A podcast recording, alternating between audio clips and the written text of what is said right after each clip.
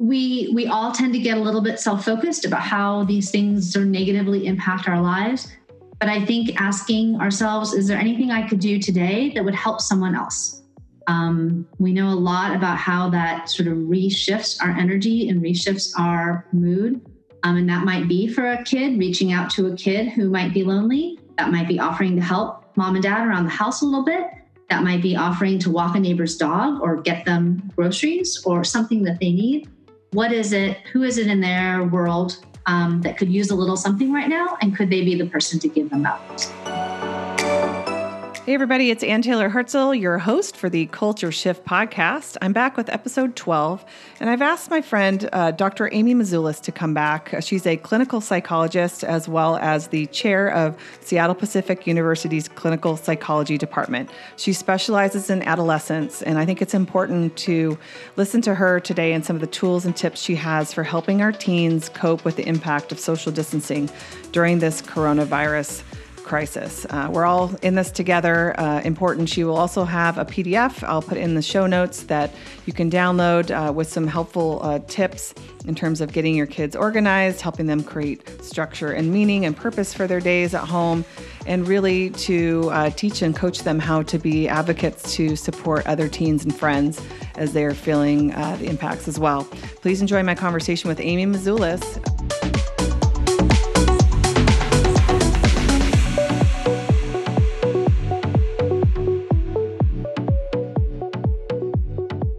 Right, welcome to the Culture Shift podcast. I've got my friend Amy Mezulis back uh, with us today. Hello, Amy.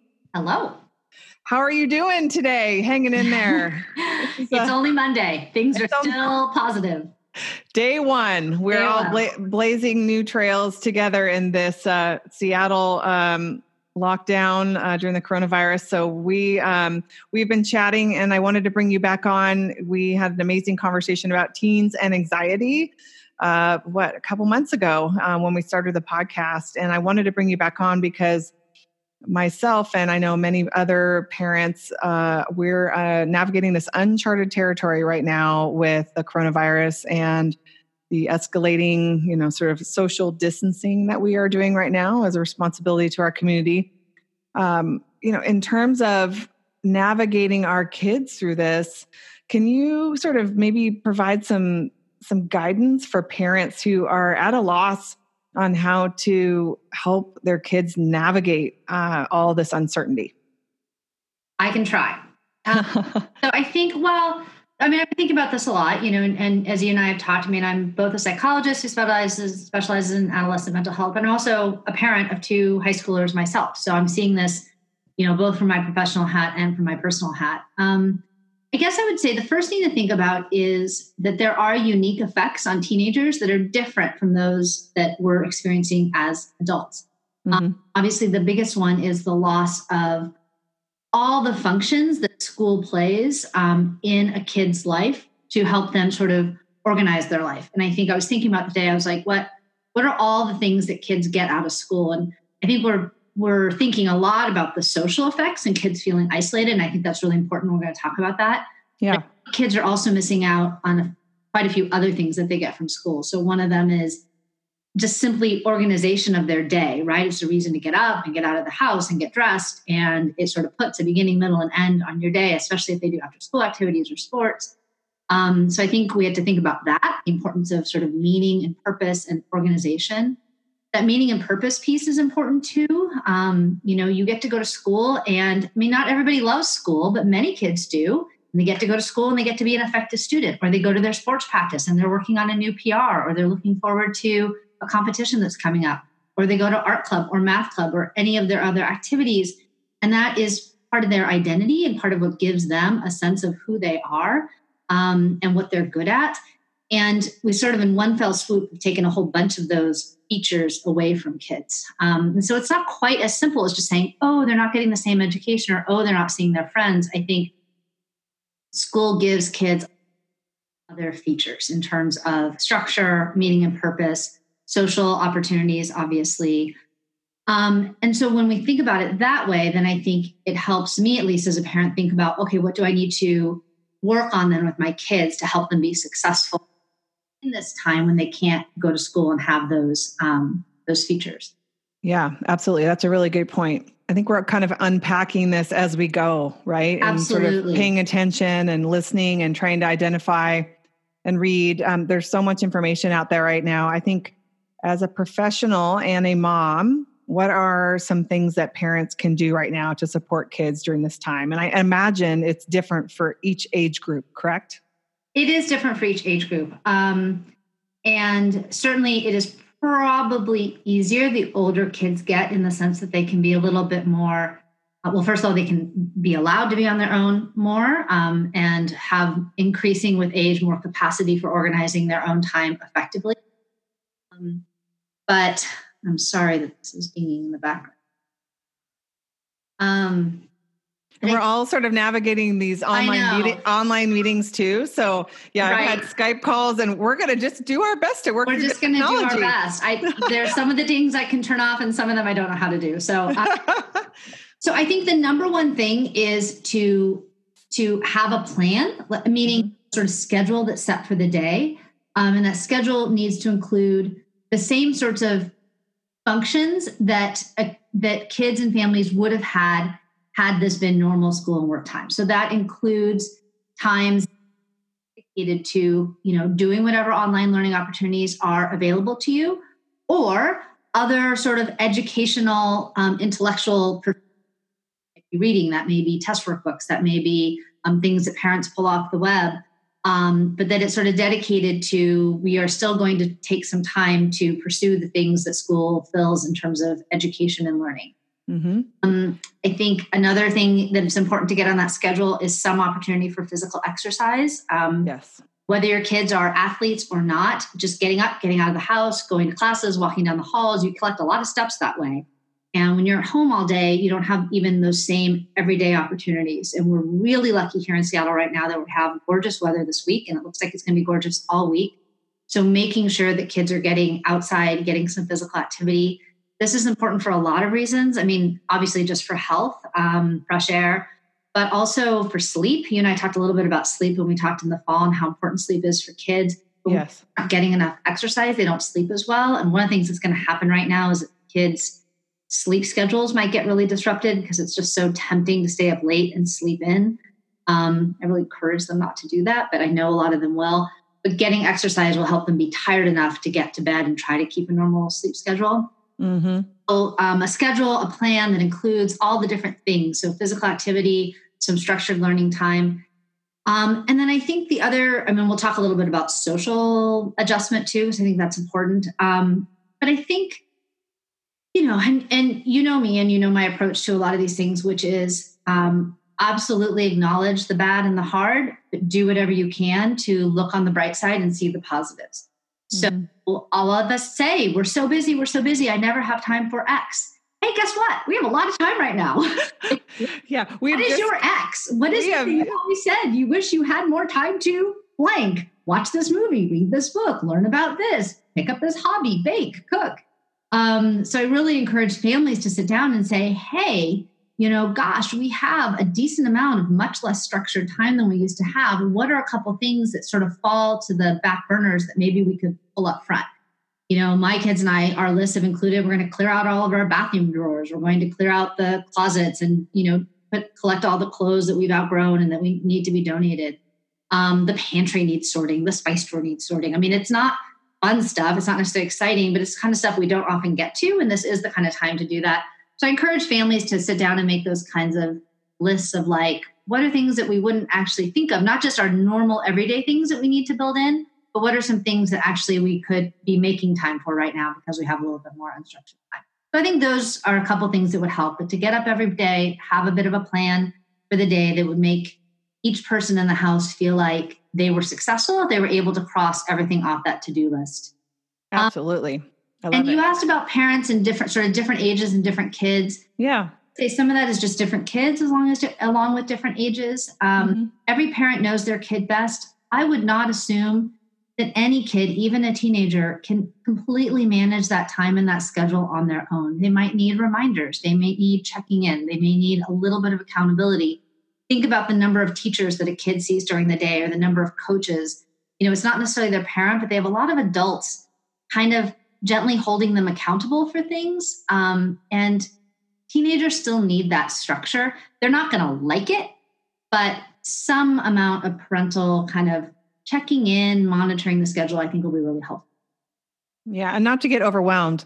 I know that some kids are going to have no schedule whatsoever uh, with school and remote learning. Some of the districts have um, chosen that path, and then others have digital learning plans. Yeah. Really different um, school. Very school. different. Very different. Well, I love that. So you're saying making a plan for them every day and also yep. having this sort of family list of things that they can get done. I know I told my daughters like anytime I feel like control is a challenge, right? Uh, organizing a drawer or something like makes me feel we like should all I've have very something. clean houses by the end of this. I know. One of the bright sides it will be organization and and yes. having time to do all the things that we say we're too busy to do. Um, we might find Purell hidden in the back of a closet somewhere. That's right. Isn't that great? We might. We might for sure. That I love it. Okay, so. um what about isolation from friends and social groups? So that is one thing. Every family, eh, we've sort of kind of in Seattle, we're kind of leading the charge here in terms of what the rest of the country is doing, just because we were sort of the, as they called it, epicenter of the US um, sort of rolling out here. Um, some families are sort of like, ah, it's fine if they come over or not come over. Everybody has different rules right now. We also feel a, a social responsibility for distancing. Um, that's really getting tightened down right now. Um, mm-hmm. Um, so it's hard to say, well, no, you can't go out with your friends to blah blah blah because you know we're trying to do our part here. How um, how do we help our kids navigate that and and explain to them how important that is and how do we help them? That's hard, not having that it social time. Very hard. Um, I think. I mean, to some extent, every family is going to have to establish their own family sort of rules and norms given their circumstances and given what they feel comfortable with. Um, you know, I think you and I both probably have talked to lots of. I have friends who have not let their kids um, do anything really outside the house for more than a week now. I mean, they were ahead of some of the social distancing requirements. I have others who are like, we're having eight kids over for a sleepover tonight. Um, and kind of everything in between, kids going to the mall. You know, I, right now, maybe, I don't know if you even know if mall's open, but um, so I do think one thing is to kind of know where you are as a family on that spectrum. Like I think it's a, this is a time that it's really important for families to have a clear sense of what their own values and rules are, um, and to communicate those and the rationale behind them to kids. Um, doesn't mean that if you're one of the sort of stricter families that your kid is going to like it, but um, kids always will do better if the rationale for it is explained. Um, why parents feel so strongly about it. And that may be everything from a we have a vulnerable person in our network. We have elderly grandparents around. We have mom, you know, mom or dad has to go to work and be in this setting. I have one friend who has been social distancing her family and her kids because she's a medical doctor. She's like, I know I'm being exposed. And so then I'm coming home. My kids have no choice but to see me. I can keep my kids from seeing other people. Mm. Doing it as a way to protect other people who might come into contact with her family and it doesn't make it easy on her kids, but at least she's explaining the rationale behind it. Um, some people may have, you know, really just a clear sense of social responsibility and communicating that clearly to their kids. Whatever the rationale is, I think it's just important, especially um, the older teenagers get them to understand the why behind any family decision. Absolutely. Well, I mean, and that's. Yeah, Oh, I was just going to say, and, and I think that applies with anything, right? And even kind of shines a spotlight on that right now um, in terms of uh, you know challenges with making those decisions. I, I certainly think that the rationale with flattening the curve and all that made a whole lot more sense to me. At first, I was like, I don't, I'm not really understanding all this, and then it really became clear. And so, keeping an open conversation about that with your family is super important. Yes. Um, so uh, one thing is the rationale, and then the other is okay. So we are, in to some extent, every family varying a little bit. Um, socially isolated, social distancing. And for kids, we have to remember that even if they're in a family which is maybe a little bit more lenient about things, they may have friends whose parents are more strict that they can't see for various reasons. So it is going to start to affect everybody, kind of no matter what their own family norms are. Um, you know, the one thing is that kids are much better at technology than we are. Um, and so I do think that they will naturally know to be staying in touch with kids over things like social media. Um, the the things that I would think I would worry about are um, two, kind of two groups of kids. One is kids who maybe don't necessarily have a close friend or close group of friends, kind of outside of their activities or outside of school um, that they confide in. They may have, you know, a long list of kids on Snapchat that the pictures get sent to, but no one kind of checking in on them regularly. That would be a group of kids I'd be concerned about. And then um, the other is um, uh, kids who maybe don't don't know kind of how to reach out to kids in a way beyond kind of the constraints of social media and those are things that parents i think can do a little coaching around um, mm-hmm. one of the things that um, i was talking about with my kids was who in your social network do you think would appreciate you reaching out to them like in a personal way not a group post on something right but in a an actual direct message that was like hey how are you how are you handling this um, what are things like at home? Or I saw that post. That's a bummer. I'm having that situation too. Almost everybody knows somebody who would appreciate that kind of personal reach out. Um, and I think teaching our kids, modeling that for our kids might also might help both those groups of kids, might help our kids learn how to reach out, but might also then elicit people responding with more personal um, connections. I love it. Yeah, super important. You just never know what people are dealing with at home too. And and I think we've talked about this too is even if your home environment is stable and you have a good open dialogue and conversation, you can't assume that your neighbor or um, you know your friends, your your kids' friends, are having that experience being at home as well, right? Maybe being at home is even more difficult than being at school. And so there are a lot of kids for whom being at home is definitely more stressful and more challenging than being at school. At school is a huge respite for them. So they're um, they're not getting that opportunity now. And you know, we may or may not know that about our kids' friends. They usually know that. Yeah, absolutely. So encouraging our teens and, and kids to reach out to their friends too, just to ask how they're doing as well, um, is really important. Absolutely. Okay, so we talked a little bit about some of the conversations we can have mm-hmm. um, mm-hmm. to support them. So, what are some of those conversations we can have? I know we in our own house have said, "Oh, I'm just tired of hearing about it," and that's all we talk about. Like, I understand okay. that so many families are feeling that right now. So, what are the conversations we can have, and how do we keep spirits high when there's a lot of sure. uncertainty? Yeah, so I think I always think about this in a, in kind of a two a two step process. So one is um, the first part is we need to acknowledge the parts that are hard for ourselves and our kids. And I think um, we don't necessarily know what that is. So one of the things I said to you um, when we were prepping for this was, you know, to actually sit down and ask your kids, like, what is it that's hardest for them? Um, and I think the answer will vary. I mean, for some kids, it'll be not seeing my friends, but you know, for one of my daughters, it is she so much identity in being a student. She likes going to school. She likes seeing her teachers. She likes the structure of school. That that's what she's missing. Um, I think our high school seniors are really worried and upset about what is going to happen with things like prom and graduation. And um, a lot of athletes are worried about, hey, I was sort of counting on this season to show the coach this, or you know, maybe get scouted for that, or whatever it was. I think one thing as parents is to not necessarily assume that we know what is hard for our kids in this situation, but to take the time to ask that and to honor it um, and, to, and to allow them to be sad um, and anxious about um, the situation. I it's hard for me to know. I'm sure there are some kids who are anxious about coronavirus, but on average, kids um, tend to be a little bit more wrapped up in their own experiences, and some of the things that they're anxious or worried about or thinking about much be, might be much more related to their own lives than than the things that we assume that they're anxious about from our perspectives. So that would be the first thing is just have a good conversation with them.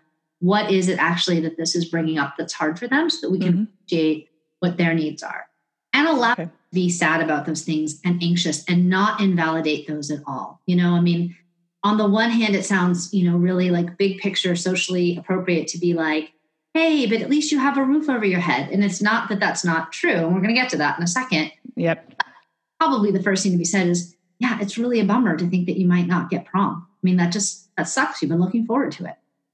Um, then I do think after the sort of asking and the acknowledging of what is hard, then I think the part comes in well, is there any way that we can look at the good in this situation? Is there any way in which we can say, you know, this is one way in which I am fortunate that I'm in this situation as opposed to this one?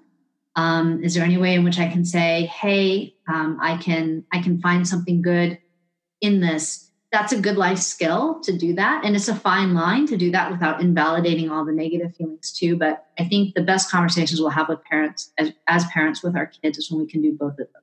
Sort of acknowledge mm-hmm. the bad, honor it, and then also help them see ways in which they can think more positive. Absolutely.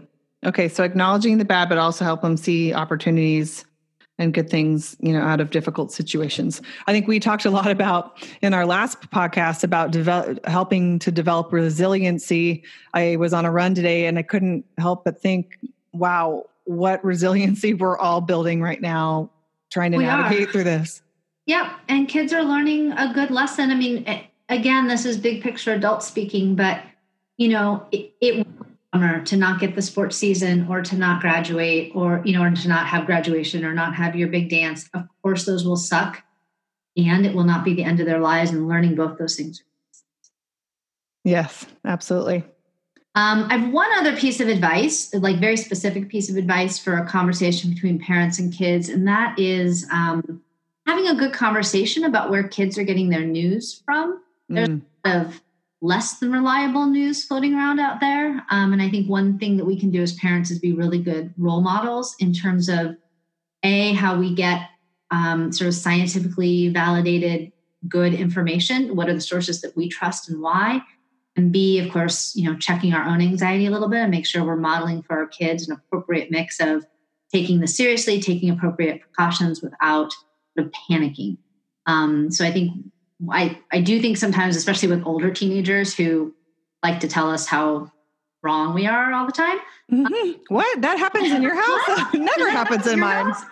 um, but, you know, we know there's so much data on this. At the end of the day, kids see everything their parents do, um, every single thing. They are watching us right now for cues about how anxious to be, how to handle the situation. And um, so I just, I think us checking the role model that we're setting is important too. Yeah. Yeah, that's so difficult because as we were talking before we started recording, I mean, you can't help as parents to not be anxious yourself. I mean, we're going to have waves of anxiety going, gosh, I have no idea. The stock market is tanking every day. There's a new announcement of something that I like shock and awe. it's um it's uncharted territory as we talked about. So you know trying to say hey we're we're going to be informed and and listen and yes we are talking about it a lot but it's because we're processing it you know like sometimes talking about things helps you process and then but we're going to stay focused on our north and here's what we're doing um, to sort of reassure them that we're going to keep life is still going to keep moving on. It's not coming to a screeching halt. Yeah i think effective modeling is not attempting to pretend that we're not concerned or anxious because that would be that wouldn't be true and and mm-hmm. pick up on that pretty quickly. They would see that for being um, disingenuous. Um, you know but i think we can we can do just that. We can model how to be concerned worried and sort of make choices that um, that that display sort of adaptive coping in anxiety producing situations. Yeah and i'm trying to do my best too to sort of like try to check the news a couple of times a day and not all the time uh, in a giant feed, right? Easier said and, than done. And to really think about, you know, yeah, where we're getting news from. I think that's a big one, especially for kids. There's a lot of, it's a little bit better now, I think, um, than it was in the first week or two. But, you know, it was, oh, I heard this, I heard this, and a snap of this, and a screenshot of that. And, um, mm-hmm. you know, some of those rumors didn't turn out to be true. And I think that that's hard. So, um, you know, right now, we have a pretty good sense of where information is coming directly from you know the cdc from the departments of health the governor's office directly from school districts. I and that's information that you know is is legitimate in terms of what new regulations or new recommendations are Yeah, I think that's good. Yeah. And especially since many parents who are listening to this are not on Snapchat every day where our kids are, um, it's really important, I think, to ask that question like, what, what's surfacing in your feed? Like, what are the stories that you're seeing? Because we don't know. It's algorithmically generated based on their past behavior and also what's being served right now. And so it's super important to, to talk to them about what they are seeing too and have them show you, like, hey, you know, this article pops up quite a bit, or, you know, is this true or not true? Right. I mean, having those dialogues, I think, is really important absolutely. Um, okay, so you have some tools available. Do you want to talk a little bit sure. about? Um, and I'm going. You gave me an amazing handout, which I'm going to put into the show notes. Can you talk to okay. me a little bit about what your uh, latest project is and how that's sure. going to, you know, how you're helping with this? I'm trying. Um, so I think the the tool I gave you is just a handout I've been working on with a colleague of mine, um, Michelle Kuhn, to to, to answer the question that you raised, which is, you know, what are what are some tips for teenagers dealing with the social distancing requirements of this pandemic? Um, and it has a just a very specific list of tips of things that kids can be doing to um, sort of be adaptively coping with the situation. A lot of them we talked about, and a couple that are different. Um, you're welcome to circulate that. Um, that collaboration with um, with Dr. Kuhn is part of another project that I'm working on. So I'm just getting ready to uh, to launch a um, teletherapy app um, called Uplift, um, where we're hoping to deliver kind of high quality, evidence based mental health care to teenagers and their families. And we're just getting ready to accept our first clients in the next week or two. Um, so that's exciting, and we're looking forward to the opportunity to sort of take what we know about what works in terms of um, mental health treatment and make it more accessible and sort of leverage technology to do that. Um, and I give you some information on how people can get more information on that if they're interested. Um, and then the last thing um, that I'm doing, this is a little bit separate from um, the mental health treatment work, is that I do a lot of research. And one of the things that we're also launching this week um, out of my role at SPU is an online study looking at the effects of social distancing on social isolation, depression, and anxiety among people, both adults and teenagers.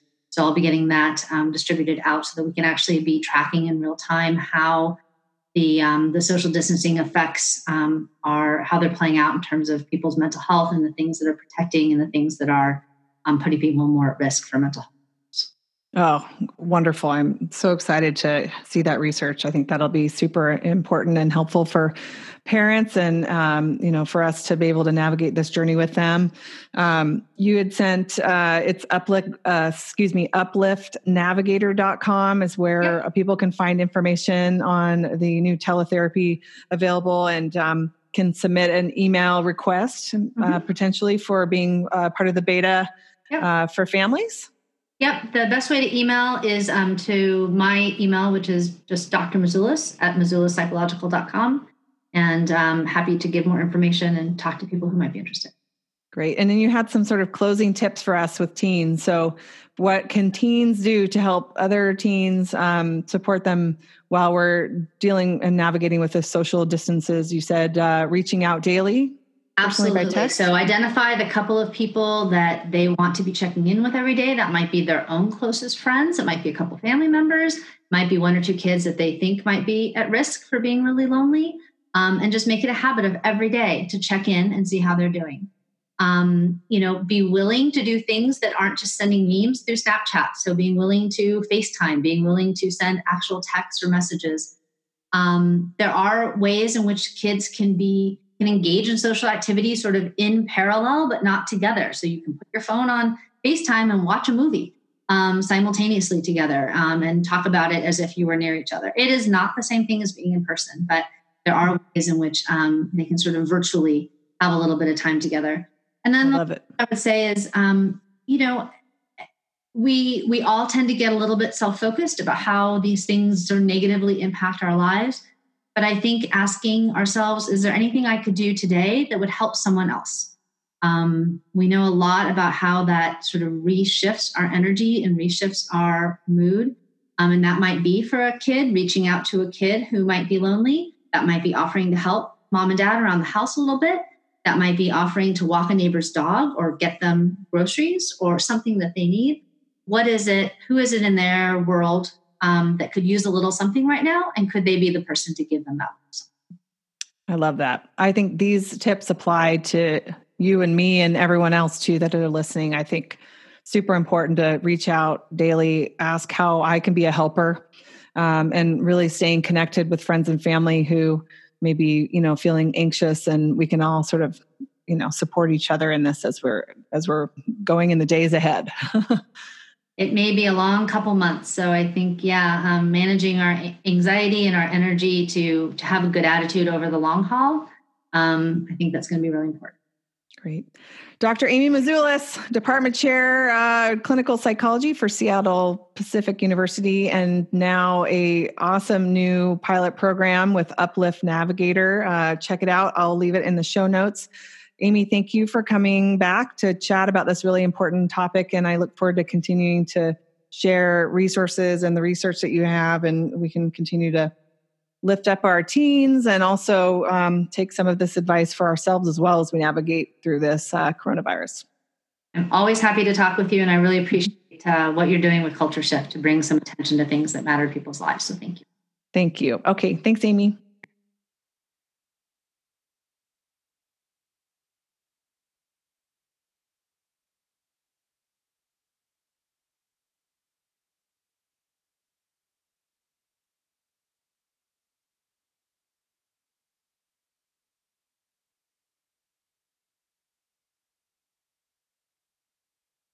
Hey, y'all. I hope you're having as much fun listening to the Culture Shift podcast as I am having these conversations. Please hit the subscribe button, share your favorite episodes with friends. You can find us on Apple Podcasts, on cultureshiftpodcast.com, or you can ask Anne, me, a question on Instagram, my perfectly imperfect Instagram, at Culture Shift Podcast or Hip Travel Mama.